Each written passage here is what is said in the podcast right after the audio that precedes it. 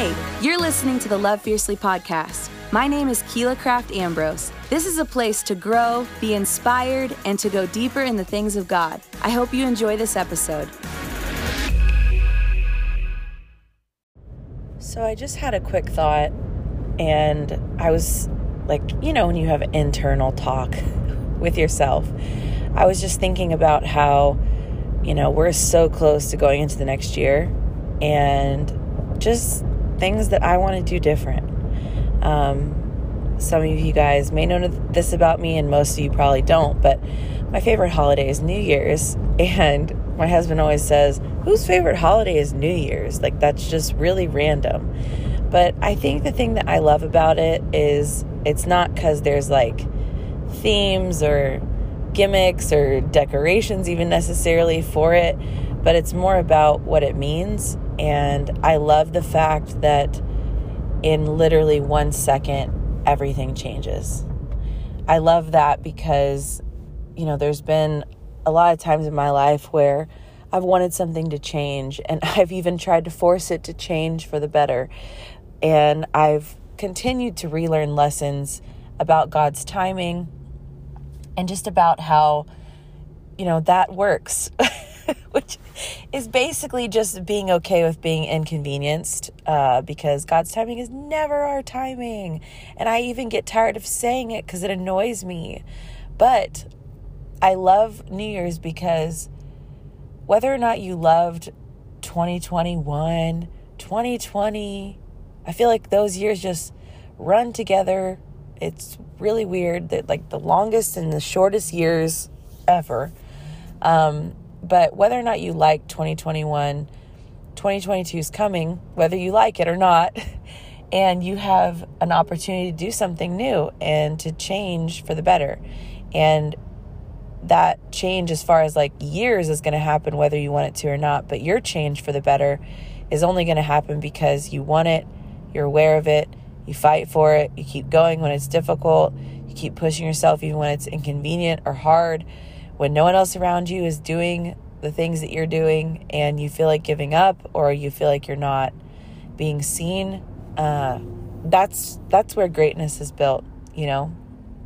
I I don't know how many years ago it was, like it might be 10 years, 8 to 10 years ago. Now, I remember I was speaking this message uh, I think at a young adult service and I had wrote this quote for myself that said process is the playground of champions. And the reason why I wrote that quote is because, you know, you think of like a playground as like something that's fun. Like, I want to take my kid to the playground soon because he loves climbing on things and swinging and all this kind of stuff. And it's like, seems like a fun thing.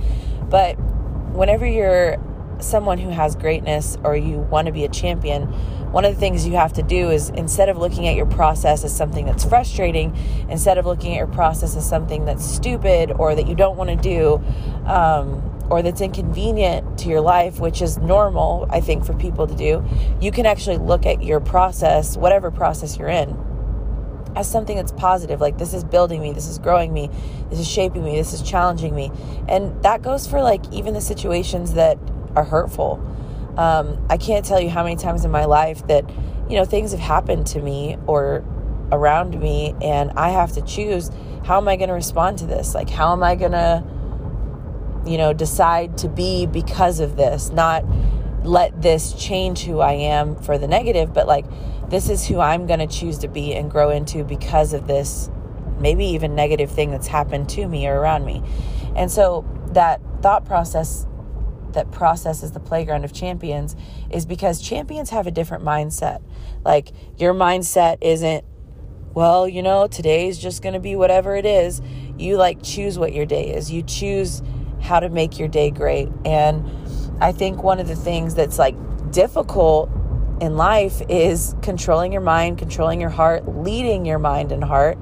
Uh, because if you're not careful, your heart your emotions, your thoughts will lead you. So I think a lot of people find themselves in scenarios where they're reacting instead of choosing how they're going to be.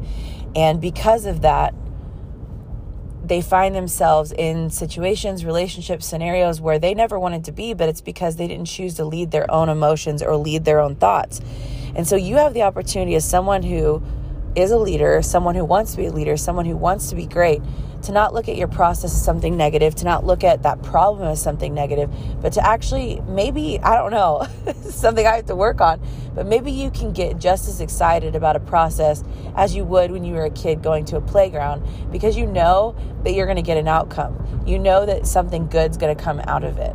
Um, none of us go to a playground going, like when we were young, well, I don't know if I want to play on that because I might get hurt. Like, when you're a kid, you just go for it and you're like, ooh, let's try this. Hey, let's go over here. And I feel like if we were more like that, if we were more bold, if we trusted God more in our life, whenever we hit a problem or we hit some kind of process in our life and we went, you know what, God, you're going to do something great with this. I'm so excited to see what the outcome is and I'm going to be a better person because of it. You actually just led yourself. You led yourself to choose to see a perspective in a certain way and not have the perspective come to you. You're choosing your perspective. And even what I was saying in the start of this, I was just having some thoughts like going into 2022 about how I want to be, how I want to be better, how I want to shift some things and change some things. And um, it actually led me to think because I always like to reevaluate, and me and my husband like get together and we talk about like our goals for the year and we talk about like what we want to do in that year and like we talk about our core values. And I always like to just reevaluate, you know, not like change, but just reevaluate, like relook at, reaffirm my core values and what I want in that next year because I feel like, you know, it's trendy or it has been trendy to have core values. Like people are like, you need to have core values. So as a Christian, you know, a lot of people create core values that sound good, like that sound godly or that sound like maybe their mentor or they think, well, this is a good core value. And while, like, that's not necessarily a negative thing to model your core values, one of the issues that I feel like I've seen over the years people run into, and that I've even run into, is people end up creating values that they don't live because they're not really of value to them. And I think it's really important to think about you know, going into this next year, what do you value? Because whether you write it down on a note on your phone or a piece of paper in a journal or in your Bible, like it doesn't matter how good your values sound. If you're not actually going to value that and put effort towards it and live those values, those are not your core values. So I just want to challenge you, even like beyond just the thought process of leading your thoughts and leading your emotions and choosing how you look at life going into this next year and not letting life choose for you how you should look at it. but really look at your core values. Don't just feel good because you're like, I have core values. It doesn't matter if you have core values if you're not living them. If no one else could tell, yeah, this is something you value, it's probably not a core value for you. It's a closet value. Sorry, I just I was laughing because I thought about that. Like, how many of us have closet values? Like, it looks really good on the hanger, but we never wear it. Like, yeah, I value God, but we don't actually like give back to the kingdom with our time, talent, and our treasure. We're not actually like putting effort into building our spiritual life or like attending church or actually putting that into work. Like we're actually valuing maybe money and working over valuing God. So it's like you can have something as a core value but if you're not going to work towards it and if it's not going to be evident in your life, now I'm not talking about perfection, but it is important that if you're going to value something, it shows up in your life and other people can see it and there's evidence of the value in your life. Like you might be hardcore working on that value because you value it, but you should still be able to see fruit and some kind of um, evidence that it exists in your life. So, my encouragement to you today is don't have a closet value. Like if you're going to have core values, make sure they actually align with what you want because if they don't, your core values are not going to work for you. And you're going to be the kind of person that's like, yeah, I've tried the core values thing, it doesn't work. And truthfully, it probably isn't working for you because you wrote down values that sound good, but they aren't really what you value. So, going into 2022, let's make it our best year ever. Let's choose that no matter what happens in our country, happens in our government, happens in the people around us, or even in our own life. We're going to be great. We're going to be better. We're going to be the type of person that looks at our process as a playground because we're a champion.